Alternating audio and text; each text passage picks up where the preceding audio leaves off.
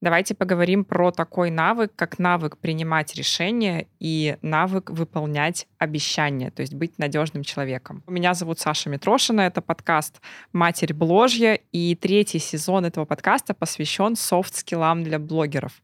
То есть какие мягкие навыки, а не только твердые, там, про продажи и так далее, нужны для того, чтобы достичь успеха в социальных сетях и в Инстаграме. Давайте приступим к этому обсуждению. Подкаст Саши Митрошиной «Матерь Бложья». Здесь мы говорим о главном в мире социальных сетей. Как развиваться, делать бизнес и получать удовольствие от жизни. Выпуски каждую неделю. Генеральный спонсор этого сезона — Продамус — IT-сервис для блогеров, экспертов и инфобизнеса. Продамус позволяет интегрироваться с платежными сервисами и получать деньги из России и из-за границы, и иметь сайт для этого не обязательно. Бесплатная онлайн-касса, встроенная рассрочка с одобряемостью до 89%, подключение для ИП и самозанятых за один день. По промокоду Митрошна23 скидка 20% на подключение и первые 100 тысяч рублей без комиссии. Я давно пользуюсь Продамусом на всех своих проектах и вам тоже рекомендую. Почему я считаю таким важным навык принимать решения и навык выполнять обещания? Для меня это про взрослую позицию, которой в современном мире просто страшно не хватает.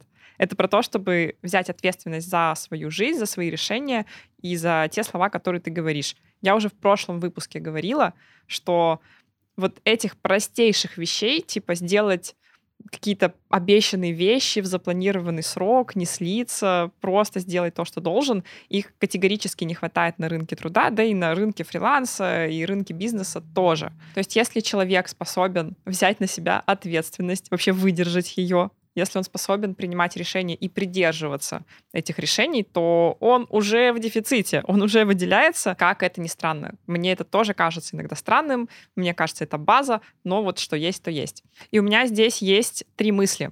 Основные, давайте ими поделюсь. Мысль первая. Чтобы стать человеком, который выполняет обещания, на самом деле нужно, во-первых, просто принять такое решение. То есть вот прямо сейчас вы можете взять и внутренне ну или там зафиксировать где-то, где угодно, на списке целей, списке желаний, на карте желаний, там просто мысленную зарубку сделать, вы можете принять решение, что с этого момента вы ответственный человек, который не говорит просто так, не бросает слов на ветер и который выполняет свои обещания. Вот честно, у меня раньше такое бывало. Я скажу, вот это сделаю, вот это сделаю, потом такая, ой, ну, наверное, не сделаю. То есть силы не рассчитывала, какие-то обстоятельства. Но по факту это в нашей власти. То есть наш тайм-менеджмент подчиняется нам. У нас у всех одинаковое количество времени в сутках. Мы сами властны говорить, что мы что-то сделаем, что мы возьмемся за такой проект, что мы качественно сделаем такую работу. Как-то планируем какие-то вещи. И поэтому, как только мы такое решение принимаем, что мы теперь свое слово держим, ну, по крайней мере, у меня так было, сразу же подтягивается такой навык, как лишнего не обещать. То есть э, у меня, например, сразу же переключилась в голове вот эта функция, что я скажу, да, это сделаем, мы это сделаем, мы это сделаем. Я начала реалистично как-то оценивать, а, а, а реально я смогу ли это сделать? Или все-таки мне нужно сказать нет?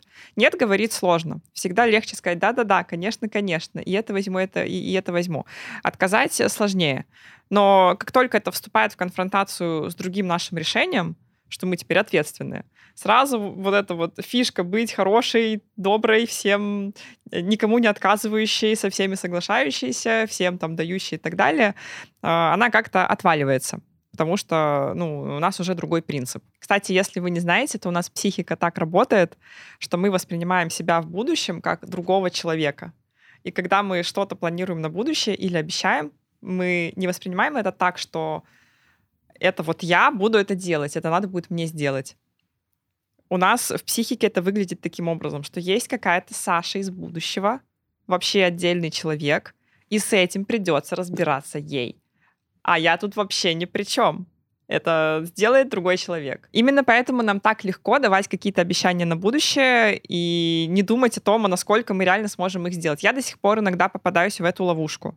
И здесь просто важно иногда останавливаться, и если мы уже себя перегрузили, брать и как-то разбираться с этим тоже из взрослой позиции. Взять, перенести какой-то проект, выйти из какого-то проекта, отложить, сделать в усеченном варианте, ну, согласовав все это, естественно, с людьми, с которыми вы это делаете. Но в любом случае, когда я приняла решение, что я хочу быть человеком, который делает то, что он говорит, мне стало гораздо легче реалистично оценивать свою будущую нагрузку. Мысль номер два. Она заключается в том, что принимать решения надо как можно меньше. У нас есть некий ограниченный ресурс воли, который мы можем, допустим, в течение дня тратить на принятие решений. От мелких, типа в какую сторону пойти, что выбрать на завтрак, до крупных, какого человека нанять, с кем поработать, какое стратегическое решение принять. И этот ресурс, он ограничен. И если мы его растрачиваем на кучу всякой фигни, то на что-то важное уже не остается. Исходя из этого, кстати, я очень сильно делегирую быт.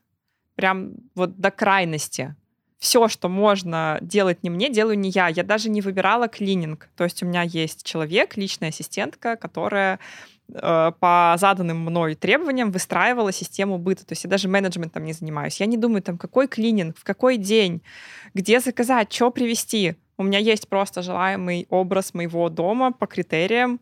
Типа там в холодильнике всегда запас таких-то продуктов. Дома всегда чисто вот так-то. Клининг не открывает балкон, чтобы кошки не выбежали. И так далее, и так далее. И уже ассистентка об этом думала. Она уже принимала решения про подрядчиков, про там, где закупать что, как выстроить эти процессы. Потому что на вот эти вот микрорешения, на них тратится огромный ресурс. И в целом, даже если у вас уже быт не на вас лежит, а на исполнителях, то, что вы менеджерите этих исполнителей, это тоже очень сильно тратит энергию. Это следующий уровень делегирования. Поэтому, кстати, классно работать со стилистом. Делегирован вопрос, что надеть. Классно работать с тренером. Делегирован вопрос, какие упражнения сегодня делать на тренировке. То есть все мелкие вопросы, которые нужно решить и выбрать, лучше делегировать. И в работе у меня такой же подход. У меня в целом э, есть такая задача нанять очень сильных игроков и собрать вокруг себя команду сильнейших. Людей, которые сами с мозгами, сами прекрасно разбираются, лучше, чем я в каждой из областей, и способны сами принимать решения от мелких до каких-то очень масштабных в своей зоне роста. То есть у нас, например, пришел финансовый директор, все, мы все выдохнули, потому что теперь она отвечает за какую-то часть принятых решений в команде. Естественно, я согласовываю, естественно, я финально за все отвечаю но хотя бы уже не я это все обдумываю, и не я это все делаю. И моя роль здесь скорее выбрать правильного человека, который будет делать правильные решения. И в целом в работе, чем больше решений делегировано, тем больше решений высокого уровня я могу делать. Про стратегию работы и развития, куда мы вообще идем, что важно делать, что не важно делать. А пока я сижу и выбираю подрядчика на бухгалтерию, эти вопросы я решить не могу. И третья мысль заключается в том, что слишком большой выбор парализует волю. Это, по-моему, называется парадокс выбора.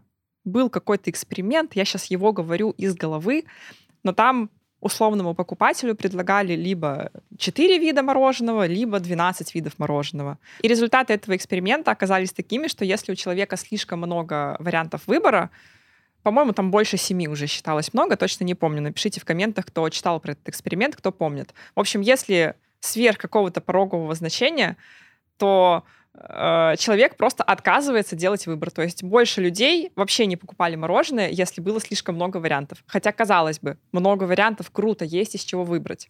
Но на самом деле нашему мозгу гораздо комфортнее, если вариантов выбора чуть-чуть, несколько, и я как этот принцип у себя использую? Я отсекаю вообще себе возможность выбора там, где не надо думать. То есть чем меньше у меня будет опций, над которыми я задумываюсь, тем больше энергии я сохраню. Это пересекается с тем, что я говорила в прошлом пункте, что у нас есть некий резервуар с волей на принятие решений.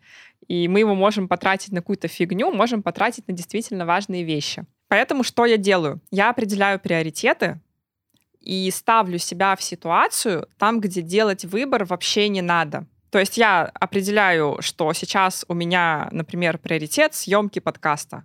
И все. У меня уже не стоит вопрос, что я планирую на неделю. Планирую ли я там встречи, не знаю, с потенциальными партнерами? Планирую ли я обучение? Я не сажусь и каждый день не начинаю думать, окей, э, что бы мне впихнуть еще сегодня? Я знаю, что у меня есть задача записать подкаст, и я делаю эту задачу. Короче, чем меньше у вас вариантов выбора, тем легче вам жить. И я себе делаю вообще так, чтобы был какой-нибудь один вариант, который мне нужен. То есть я заранее подумала, какие у меня приоритеты, или лучше, какой у меня приоритет.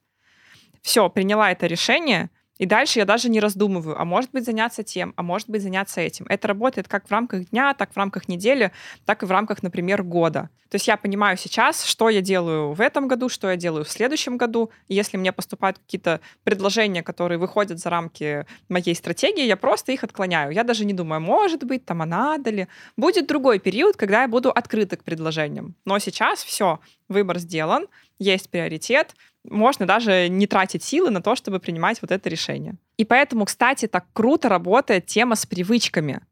Любое рутинное действие, которое завязано на регулярном повторении, оно доходит до автоматизма, а благодаря автоматизму нам не надо каждый раз тратить энергию на то, чтобы решить, что нам надо вот это сделать. Поэтому так стратегически выгодно делать какие-то привычки автоматическими, привыкать их делать. У меня так с бегом. Я начала бегать месяца четыре назад. Я бегаю три раза в неделю.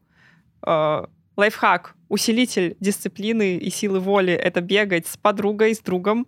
У меня есть тут люди, с которыми я бегаю, подруги. И мы еще, по-моему, ни разу не пропускали по неуважительной причине. Э, это прям очень повышает мотивацию, очень снижает размышления, идти или нет. Э, но в целом, когда устаканилась вот эта рутина и э, привычка бегать каждый понедельник, среду и пятницу, она привилась, у меня вообще пропали мысли, типа, а бежать, не бежать завтра, а побегу, не побегу, а хочу или не хочу. Нет таких вопросов. Я просто знаю, что я каждую понедельник, среду и пятницу вот в это время, в этом месте с этими людьми бегу. И у меня еще есть тренер, который мне пишет программу. То есть я даже не думаю, сколько я там минут бегу, с какой скоростью я там бегу, я человек простой. Я просто встала в 6 по будильнику, надела кроссовки, побежала. И все. Ну а наш выпуск подошел к концу. Мы сегодня говорили о том, как принимать решения, как быть ответственным человеком, который отвечает за свои слова и делает то, что он обещает. Основные мысли были какие? Что ресурс на принятие решений ограничен и нельзя его разбазаривать, что можно и нужно делегировать все неважные решения или решения, которые вы не хотели бы принимать, чтобы освободить свой ресурс для принятия более глобальных и важных решений. И, наконец, что автоматизация рутины э, привычки очень сильно помогают экономить энергию, потому что за счет автоматизации высвобождается огромное количество энергии, которую мы раньше тратили на то, чтобы принимать решения, идти на спорт или не идти, или делать что-то или не делать. А теперь мы за счет автоматизма можем эти силы пустить на что-то э, уровнем выше, более значимое, более масштабное. С вами была Саша Митрошина. Это подкаст «Матерь Бложь». Я буду благодарна за ваши инсайты в комментариях к этому выпуску. С удовольствием прочитаю. Пока-пока.